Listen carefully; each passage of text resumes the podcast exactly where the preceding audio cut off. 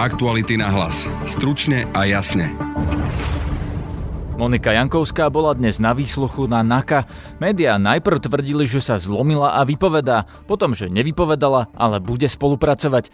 Ako to bolo naozaj a najmä, či je v hre, že by pre seba získala nižší trest, sme zisťovali priamo u Jankovskej advokáta Petra Erdéša. Ktokoľvek sa kedykoľvek môže priznať. Aktuality SK odhalili ďalšie spojenie medzi Smerom SD a daňovými podvodníkmi. Viac povie náš investigatívec Martin Turček. Kandidoval aj do parlamentných volieb za Smer a nedostal sa do parlamentu za Smer a starostom už je opakovane e, za Smer. Počúvate podcast Aktuality na hlas. Moje meno je Peter Hanák. Monika Jankovská bola ráno z väzby prevezená na výsluch na nitriansku pobočku Národnej kriminálnej agentúry. Výsluch trval len krátko a v médiách sa rôznili informácie o tom, čo sa vlastne na NAKE dnes malo diať. Najprv vyšla informácia, že sa zlomila a má sa priznať. Následne vyšla informácia, že nevypovedala a potom podľa denníka jen oznámila, že vypovedať v budúcnosti bude. Ako to bolo naozaj, som sa pýtal advokáta Moniky Jankovskej, Petra Erdeša. Moja klientka mala predvolanie na výsluch, teda bol naplánovaný aj výsluch, ale samotnému prieberu a obsahu dnešného úkonu sa vyjadrovať nebudem. Rozumiem, ja som zachytil informáciu, že ste len študovali spis, čiže to bolo len o štúdiu spisu, alebo to bolo aj o tom, že pani Jankovská niečo vypovedala. Lebo také informácie sú v mediálnom priestore, že údajne sa mala priznať, tak preto ja sa pýtam, či no. aspoň vypovedala ako som naznačil a uviedol, čo sa týka e, výsluchu, ktorý bol dnes stanovený, tomu jeho obsahu a priebehu sa vyjadrovať nebudem. A po skončení sme využili možnosť a študovali sme aj s mojou klientkou spis. Čiže ak tomu správne rozumiem, tak došlo aj k výsluchu, aj k áno, štúdiu spisu. Áno, presne tak. Ak sa nemôžete vyjadriť k obsahu výsluchu, viete sa vyjadriť k tomu, že k akému prípadu to bolo, alebo o čo tam vôbec no, išlo? Samozrejme, to sa týka tej trestnej veci, kde je moja klientka obvinená. Tej trestnej veci. To je ovplyvňovanie kauzy zmenky. Celej tej trestnej veci, za ktorú je stíhaná, kde má doručené uznesenie o uznesení obvinenia. Áno. Zmenilo sa niečo na jej postoji od vtedy, čo povedala, že vlastne s Marianom Kočnerom sa nepozná, nepísali si, e, že dokonca neuznávala trému ako dôkaz, e, alebo teda spochybňovala ju. Zmenilo sa na tom niečo? Ja takúto informáciu nemám. Nemáte informáciu, že by sa na tom niečo zmenilo, alebo o tom, že ano, to poprela? Že by, sa, že by sa niečo zmenilo na tom, pretože aj dneska e, ma konfrontovali novinári s otázkou s tým, že teda moja klientka sa dnes ide priznať. Ja som sa k tomu vyjadril, že takú stokovou informáciou v súčasnosti nedisponujem. To znamená, na samotnému obsahu a priebehu toho výsluchu s klientkou mám dohodnuté, mám možnosť sa vyjadriť len tým spôsobom, ako som sa vyjadril, že to nemôžem vyššie ani špecifikovať, ani samotnému obsahu, Rozumiem, lebo potom tu vystáva otázka, že no teda pri tých špekuláciách, či sa mala priznať alebo nie, otázka dohody o vine a treste, lebo povedzme si na rovinu, vieme, že to by jej znížilo trest.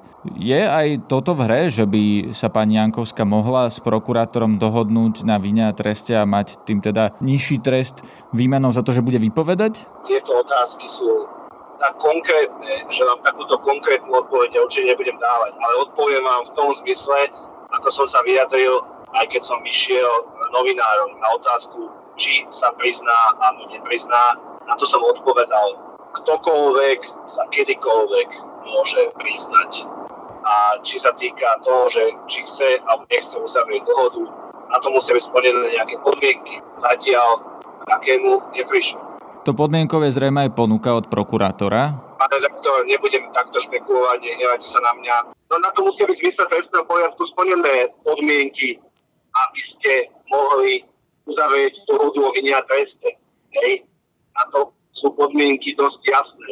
Hm, a tie splnené sú alebo nie sú v prípade vašej klientky? Nemám takú vedomosť, ale nebudem to rozoberať. Nehnevajte sa týmto spôsobom, pretože špekulácie, ktoré sa vyskytli. Nemyslím si, že v rámci prípravného konania, ktoré je neverejné, nepovažujem za vhodné, aby sme cez médiá odkazovali alebo akýmkoľvek spôsobom riešili, čo sa udeje alebo neudeje v prípravnom konaní. Toto prosím vás pekne je naozaj to dôležité, lebo prípravné konanie je neverejné. Takže ja naozaj nemôžem a nebudem bez médiá vysvetľovať, čo sa deje, či sa niekto alebo niekto iný, čo vypovedal a ako vypovedal.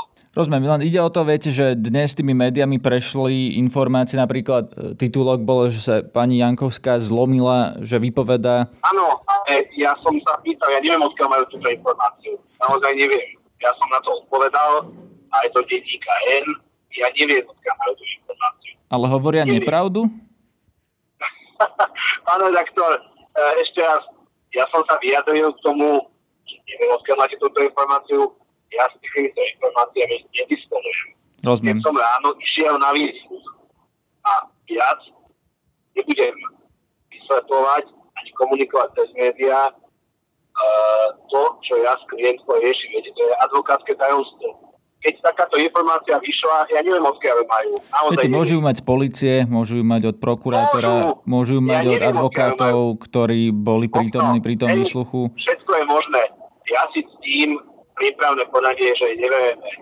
Takže nemyslím si, že je vhodné, aby sme bez média tu robili vyšetrovanie. Tá informácia som bol s ňou konfrontovaný pred výsluchom. Takže keď si pozrite v médiách, to sa vyskytlo niekde ráno, takáto informácia.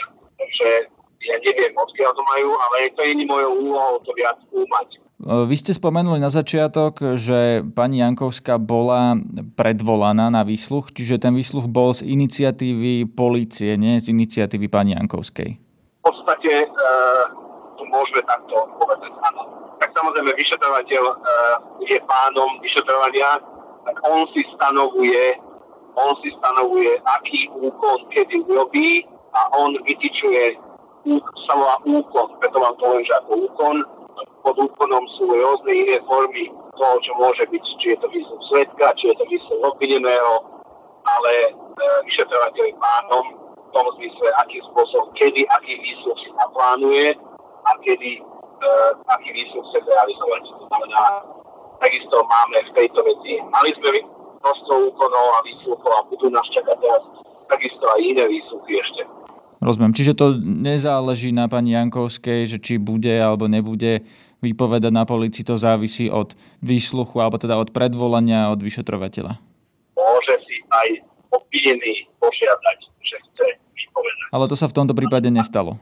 Takúto žiadosť ja neevidujem. To bol advokát Moniky Jankovskej Peter Erdeš. Ako sme počuli, povedal, že nemá informáciu, že by sa Monika Jankovská odklonila od svojich pôvodných tvrdení a tie si pamätáme z jej tlačovky, na ktorej oznámila odchod z funkcie štátnej tajomničky rezortu spravodlivosti za stranu Smer. K osobe Mariana Kočnera som sa jasne vyjadrila. Nepoznám ho, nekomunikovala som s ním ani priamo, ani sprostredkovanie, ani osobne ani prostredníctvom iných osôb nejako. Nemienim sa k tomuto už viac vyjadrovať. Povedala som to viackrát.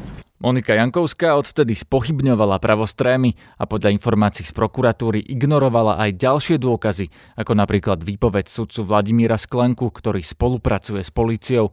Aby mohla byť v hre otázka možnej dohody o vine a treste, musela by sa priznať a podobne ako Sklenka vypovedať aj o ostatných obvinených sudcoch. V praxi by tak v prípade priznania už pred súdom nebolo potrebné dokazovanie jej viny a mohla by dostať trest.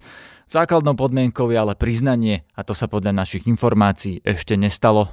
Aktuality na hlas. Stručne a jasne. V štúdiu mám teraz Martina Turčeka, nášho investigatívca, ktorý našiel ďalšie spojenie medzi stranou SmerSD a daňovými podvodníkmi, o ktorých sme v aktualitách už viackrát písali, aj už ste o nich počuli v našom podcaste. Maťo, vítaj v štúdiu. Ahoj Peter. Povedz nám, čo je to ďalšie spojenie, ktoré si našiel medzi daňovými podvodníkmi Jopi Trade a stranou Smer SD. Ďalšie spojenie je obec Kráľova pri Senci, respektíve development v nej, ktorý vlastní syn jedného z e, obvinených DPHčkarov a starosta tejto obce je na týchto DPHčkarov prepojený a zároveň zrejme bude v budúcnosti rozhodovať o potenciálnom developmente, čím je podľa mňa v jasnom konflikte záujmov. No a starosta je akým spôsobom v smere alebo akým spôsobom spojený so stranou Smer SD? Starosta kandidoval za smer aj teraz, aj v minulosti a aj do župných volieb kandidoval v koalícii s podporou Smeru a Mosta Hit v tom čase. V článku, ktorý si písal na aktualitách, e, bolo aj, že kandidoval aj do parlamentných volieb za smer. Áno, kandidoval aj do parlamentných volieb za smer a nedostal sa do parlamentu za smer a starostom už je opakovane e, za smer. No a ešte raz si to úplne pre lajkov zhrňme, čo je vlastne problém. Kto je to Jopi Trade a prečo spojenie s nimi je pre tohto starostu problematické? Jopi Trade je firma, ktorá obchoduje s ropou aj produktmi a s palivami a dlhodobo je terčom rôznych podozrení, vyšetrujú NAKA, jej majiteľia boli v minulosti odsúdení za neodvedenie dane, keď vyťahli zo štátneho rozpočtu pol milióna eur.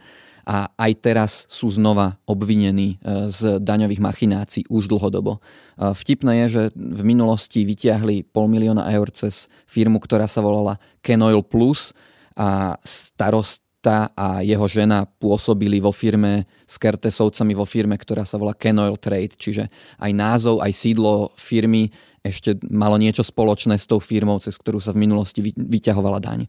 Takže starosta je prepojený s týmito DPH-kármi, o ktorých vieme celé roky, že už boli aj za to odsúdení, aj znova ich vyšetrujú.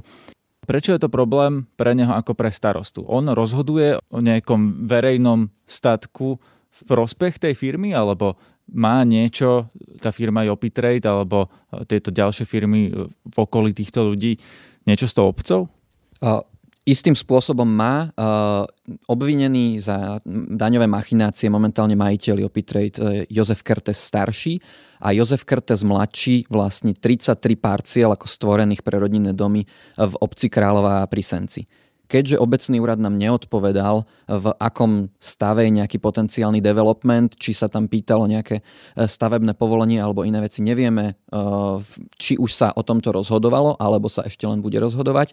Každopádne starosta naozaj bude mať zrejme právomoc rozhodovať o, o budúcej výstavbe syna e, obvineného podnikateľa, ktorého rodinou bol vo firmách. Takže občania z obce Kráľova pri Senci by si mali asi sa pozrieť, čo robí ich obecný úrad s tými pozemkami, čo, plánu, čo sa plánuje v tej obci. Určite by mali. My, keďže sme v tej obci aj boli, tak sme sa na to pýtali. Ľudia, ktorí bývajú hneď vedľa týchto pozemkov, tvrdia, že už v minulosti si všimli, že tie pozemky sú rozparcelované. Momentálne však stále tie pozemky vyzerajú ako pole, čiže nie je na nich napríklad ešte vybudovaná cesta alebo niečo podobné tiež títo obyvateľia rátajú s tým, že tam bude nejaký development, ale nemajú bližšie informácie, že kedy, uh, kto to bude developovať a akým spôsobom. Ešte by sme mohli pripomenúť, že Jopi Trade to je tá firma uh, ľudí podozrivých z daňových podvodov a odsúdených minulostí, ktorú obhajoval, a teda pomohol jej od štátu vysúdiť peniaze bývalý minister spravodlivosti Gábor Gál. Presne tak pomohol im vysúdiť peniaze. Nebol ich obhajcom pri trestnom konaní, ale bol ich zástupcom v civilnom konaní, kde títo DPHčkári žalovali e, finančnú správu, pretože chceli naspäť vratky, ktoré daniari označili ako neoprávnené. A, a s týmto im pomáhal a úspešne pomohol nakoniec Gábor Gál, alebo právnik, ktorý ho neskôr vystriedal, keď sa stal ministrom spravodlivosti Gábor Gál. V tomto inak Gábor Gál ani Most nikdy nevideli žiadny problém. Naopak teraz keď sme sa ich pýtali na uh, politika, ktorého v minulosti podporili do župy a bol vo firmách s DPH-čkarmi, tak sa od neho dištancovali. Čiže Most Heat sa dištancoval od starostu kráľovej v Rysenci Dušana Šeboka a tvrdili, že keby tieto informácie mali v minulosti, keď kandidoval do župných volieb, vôbec by ho nepodporili. Ale pritom pri ich ministrovi im to neprekážalo tam im neprekážalo ani to, že pomáhal do, dostávať veľmi vrátky za veľmi podozrivé transakcie cez súdy. Vieme, čo teraz robí Gábor Gal, keď odišiel z politiky? Gábor Gal tvrdí, že sa chcel vrátiť k advokátskej praxi. Aj v čase korony sa posťažoval, že museli byť advokátske kancelárie zatvorené, tak predpokladám, že znovu je advokátom. Je možné, že znovu zastupuje DPHčkarov proti štátu? To bude v budúcnosti na ňo veľmi dobre mierená otázka. To bol náš investigatívec Martin Turček. Okrem neho ešte na dnešnom podcaste spolupracovala Tatiana Škultétiová. Zdraví vás Peter Hanák. Aktuality na hlas. Stručne a jasne.